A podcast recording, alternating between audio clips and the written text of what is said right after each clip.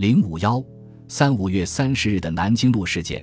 五月三十日，上海学生到公共租界演讲，既是出自中共的决定，亦与三十日前发生的其他几项重要事项相关联。一、援救被捕学生。五月二十三日，文治大学学生施文定、谢玉树因在租界为救济罢工募捐而被捕。次日。又有两位上海大学学生因参加顾正红追悼会，持其路过租界时被拘捕。三十日正好是会审公廨开庭审判被捕学生之日，所以到公共租界演讲及去新衙门声援被捕学生为学生上街的重要原因之一。二、呼应上海各界对工部局三提案的新一轮抗议浪潮。四月底，经工部局的活动。公共租界纳税外人会决定于六月二日召集临时特别会议，讨论印刷复率、增收码头捐、交易所领照及取缔童工四提案，引起上海华人社会各界的抗议。自五月二十九日起，报端便可见到许多团体公开抗议工部局三提案的消息，特别是总商会与纳税华人会、各马路商界总联合会均有函电反对，因此。学生上街与当时上海正在形成的抗议租界当局三提案运动有重要关系。后来在宣传中，学生也是将反对三提案与抗议顾正红案、援救被捕学生等要求合在一起，其目的在增加宣传的效力，以争取社会各阶层的同情支持。三，声援青岛日商纱厂罢工工人。五月二十五日，青岛大康内外棉。中日各纱厂七千多工人因当局下令解散工会而全部待业，并拒绝出厂。驻济南日本领事要求地方当局取缔此项行动。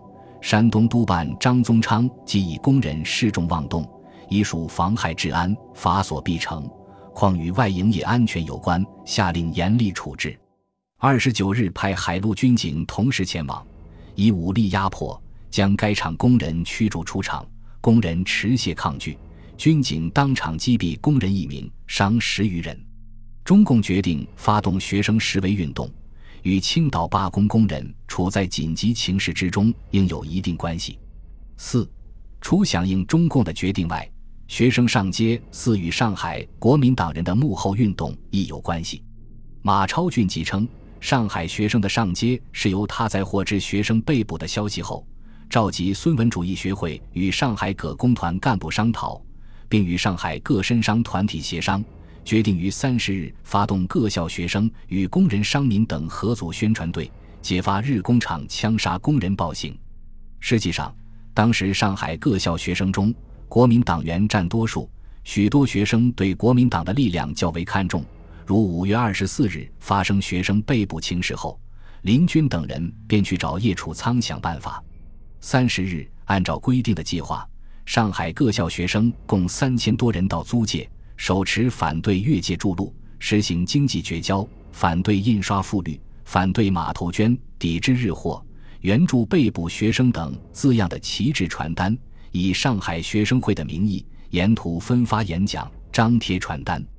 按照公共租界当局一九二三年八月公布的法令，政治性集会是被禁止的。所以，演讲一开始，租界巡捕便予以干涉，学警间的冲突随之发生。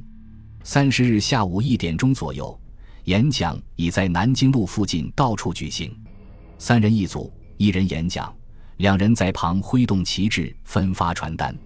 当演讲者与挥旗者被租界巡捕扣押送至巡捕房时，其他学生则随之跟进，要求一同被关押。这是指挥者特意安排的。目的是使租界警务当局无法应付。到两点四十五分左右，形势愈趋严重。一名英国巡捕在试图驱散人群时受到攻击，随之有六名中国人被捕，而大批人群又涌进了巡捕房的审判厅。当警方好不容易将人群驱赶出去，外面的人流拥堵在永安公司附近，混乱中又有两名巡捕遭到攻击，甚至有人试图抢夺他们的手枪。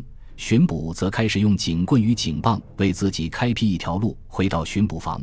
他们称有中国人已在叫喊杀死外国人。英籍捕头爱活生 （Everson Edward William） 在此种情形下，遂下令开枪以恢复秩序，当场打死四人，多人受伤。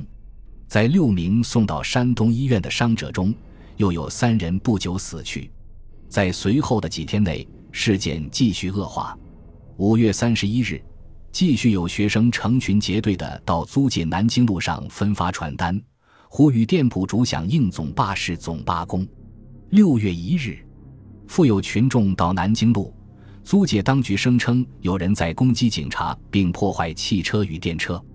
尤其在南京路与浙江路的交叉处，人们掀起了路石，扔向正在努力驱散人群的警察与消防队员。巡捕虽有开枪，当场打死一人，十七人受伤。租界当局立即宣布戒严。